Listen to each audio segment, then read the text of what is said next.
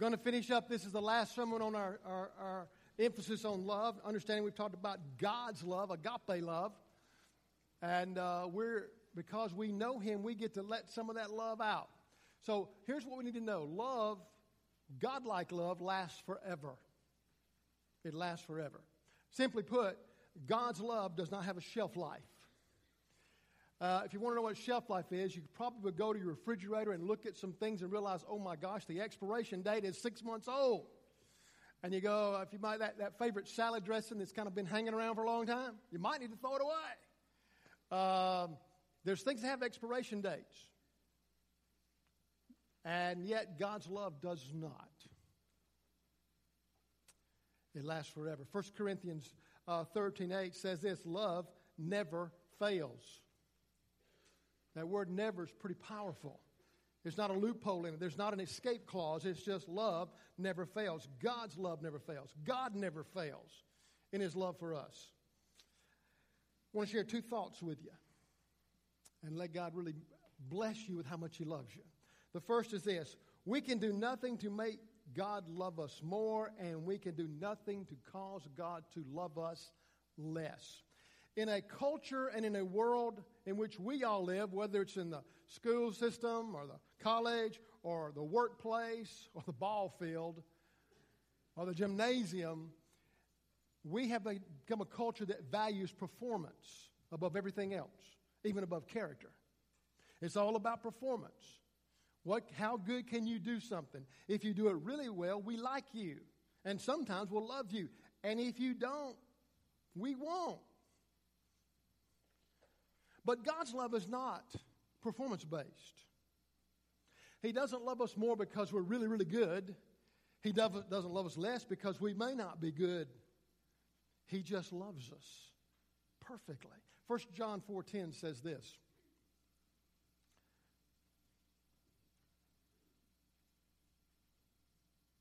First John 4:10. Here we go. This is love. Isn't that a great what this is love. This is love. Not that we love God, because we didn't love him first, but that he loved us first and sent us his son as atoning sacrifice for our sins. How do you know God loves you? He sent his son to die on a cross. That's the expression of his love. That's the example of his love. That's the ex- exhibition of his love. That's how he told us he loved us.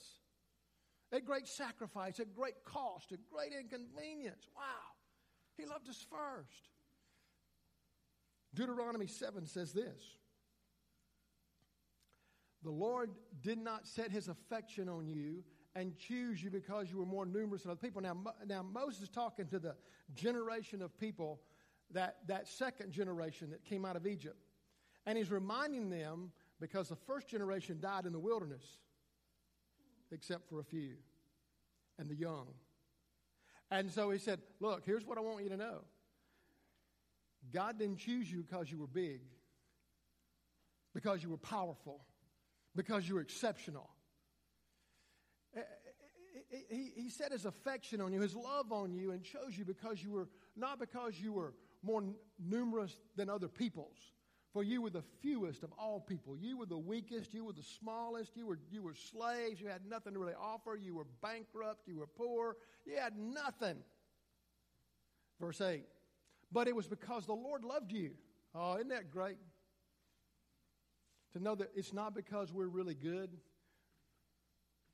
or really important, but because He loves us. And kept the oath He swore to your ancestors, meaning Abraham, that He brought you out with a mighty hand and redeemed you from the land of slavery, from the power of the Pharaoh kings of Egypt. Now, let me tell you why this is important. They had, for, for, for literally uh, 400 years, been influenced by the Egyptian concept of religion and God. And the concept of Egyptian gods was if you do good, God's He's going to be happy with you. But if you don't do what pleases Him, He is going to be mad at you. And so the Egyptian people spent all their time trying to make the gods feel good about them. That's how they did life. And God's trying to say, look, I know that's what you had watched and been influenced by and observed, but that's not true because I am the true living God and I just simply love you. I just love you with an everlasting love. I love you with a love that never fails. That word, love never fails, that word fail is a word picture that Paul uses. It's talking about the demise of a flower. The word picture is a flower that grows up and it's just, just smells so good, got such a great fragrance and such a beautiful, beautiful display of color. You go, oh man, that's a beautiful flower. But one day something happens and it bends over and it goes to the ground, it dies. It loses its fragrance and it loses its beauty and it withers away and decays. He's saying God's love will never, ever, ever do that. He won't do that. His love will never decay. His love will never diminish. His love is not dependent on what we do or how we love Him. You see, others may abandon you, others may ignore you, some would divorce you. Some will be mean to you. But God will always love you because it's his very nature and essence. That's who he is. This is love. God is love. In 1 John, it says that's what love is. Just what it is. He doesn't love us because of what we can do. He loves us because of who he is. Say, well, how do you know that's true? Well, let me give you three examples. Number one, there's a guy named Abraham who really was God's chosen guy to create a new nation, but he had a problem with fear, and because of his fear, he lied. Lack of trust. And you know what God says about him? Of course, he did it. He did it a couple of times, and and God kind of said, "Dude, you can't keep doing this." And he kind of, but he never stopped loving him. As a matter of fact, we're told about Abraham later on in the Bible that Abraham was a friend of God. I don't know about you. That's a pretty high compliment to be considered a friend of God. And then you got a guy named Moses. Moses lost his temper. He was hot tempered, uh, kind of uh, aggressive, and he lost his temper one time and disobeyed God by striking the rock when he was supposed to speak to it. And God didn't stop loving Moses. Matter of fact, later on in the scripture, he says, There's never been another prophet. This guy is awesome. Now, the, now, Moses is a great prophet. I mean, we go to Hebrews 11 and find out how great he was, what God thought of him. Not because he was perfect, because he wasn't. And then you got a guy named David. If you talk about somebody who ever really blew it, David blew it. Adultery and murder. Took another man's wife and killed the husband so he wouldn't find out about it like he thought that was going to work.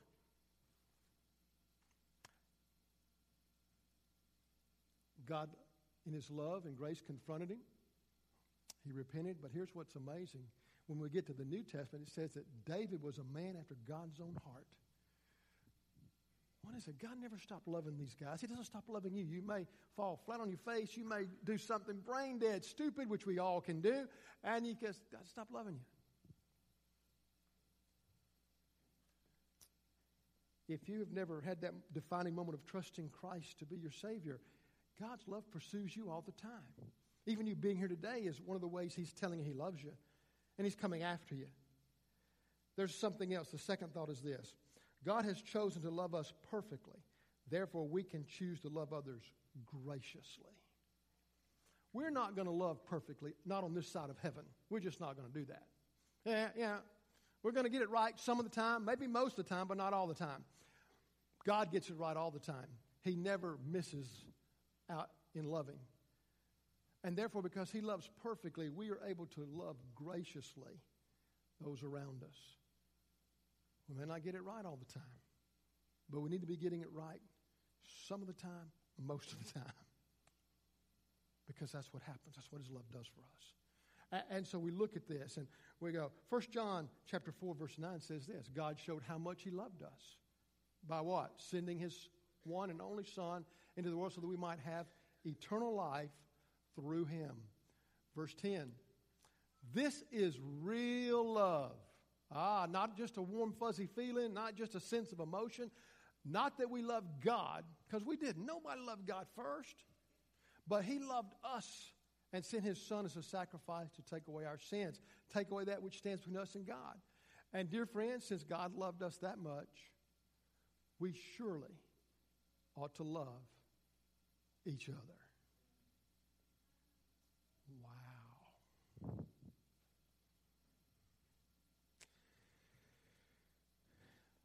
Real love confronts with truth sometimes. Sometimes you have to sit down with somebody you love and say, I got to tell you the truth about your lifestyle or what your decision, and it isn't good.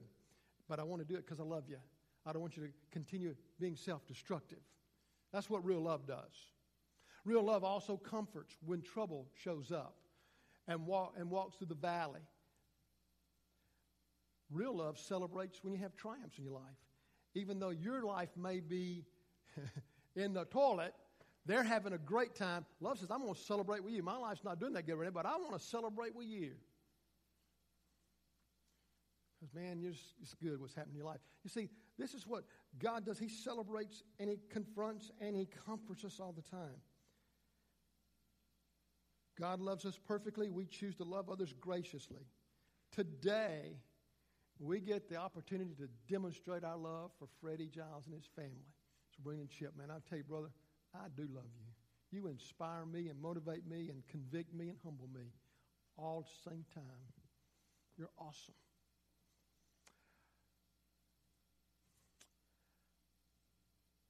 Chip, buddy, you're amazing. Sabrina, uh, you're my hero. I, I, I, and, and, others, man, we get the chance to love you today. Uh, incredible. We're going to do that. And we're going to let you buy hot dogs. We're going to give all the money to the foundation. We're going to do, we're going to drown some of you with ice water. Uh, and we're going, you get to make a donation. Uh, and that's what, because we just want to show love. I mean, that's just what we do. Uh, today, you hear how we can love our community in the days ahead, because that's what we should do. We should love graciously. Today, we purpose, hopefully, to love each other. Because if we don't love each other in this room, it doesn't matter what else we do. Now, you understand that? No, it don't matter. I mean, that's what Paul said at the beginning of 1 Corinthians. It don't matter if, you, if you're a prophet or if you can do all these amazing spiritual gifts you don't love, it doesn't matter. If we can't love each other, now, you see, we think we love each other because we always agree with each other or because we're on the same page or because we're doing the same things. No, no, no, no. We love each other because God loves us. Loves us where we're at different stages of our spiritual growth while we may not even have a relationship with Christ. He, he loves us. So we're to love each other. May we purpose to do that. Because love is willing to give more than it gets. That's love. I want you to watch a video that kind of just, I think, shows a vivid picture of what, what a love that never fails looks like in real life.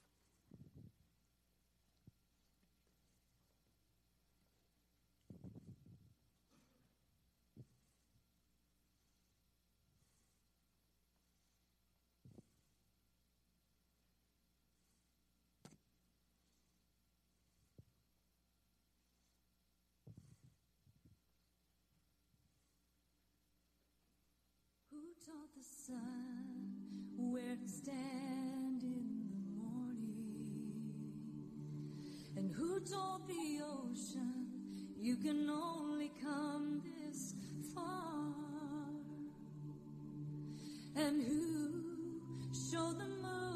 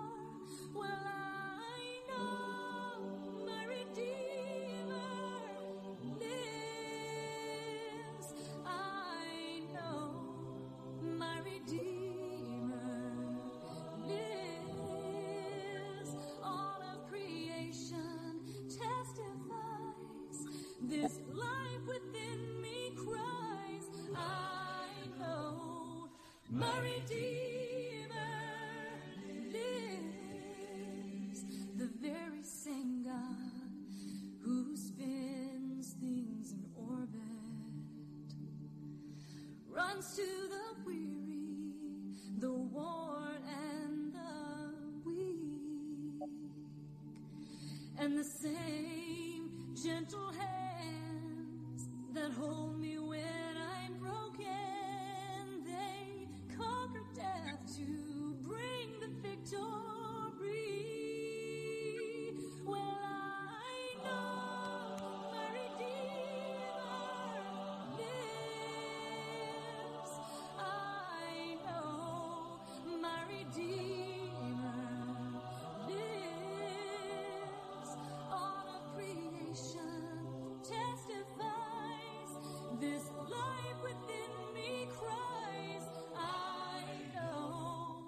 My Redeemer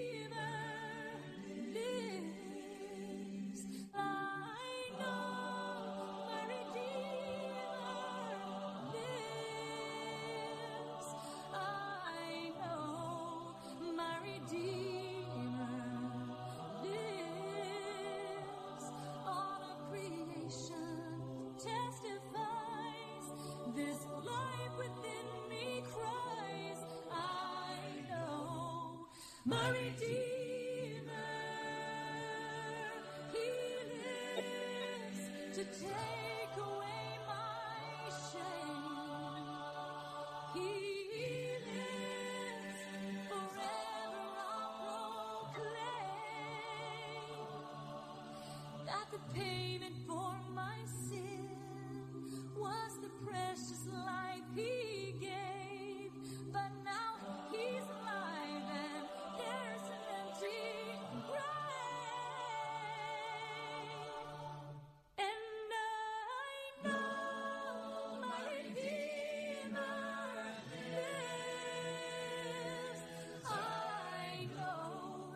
my Redeemer lives. Let all creation testify. Let this within me. I know my Redeemer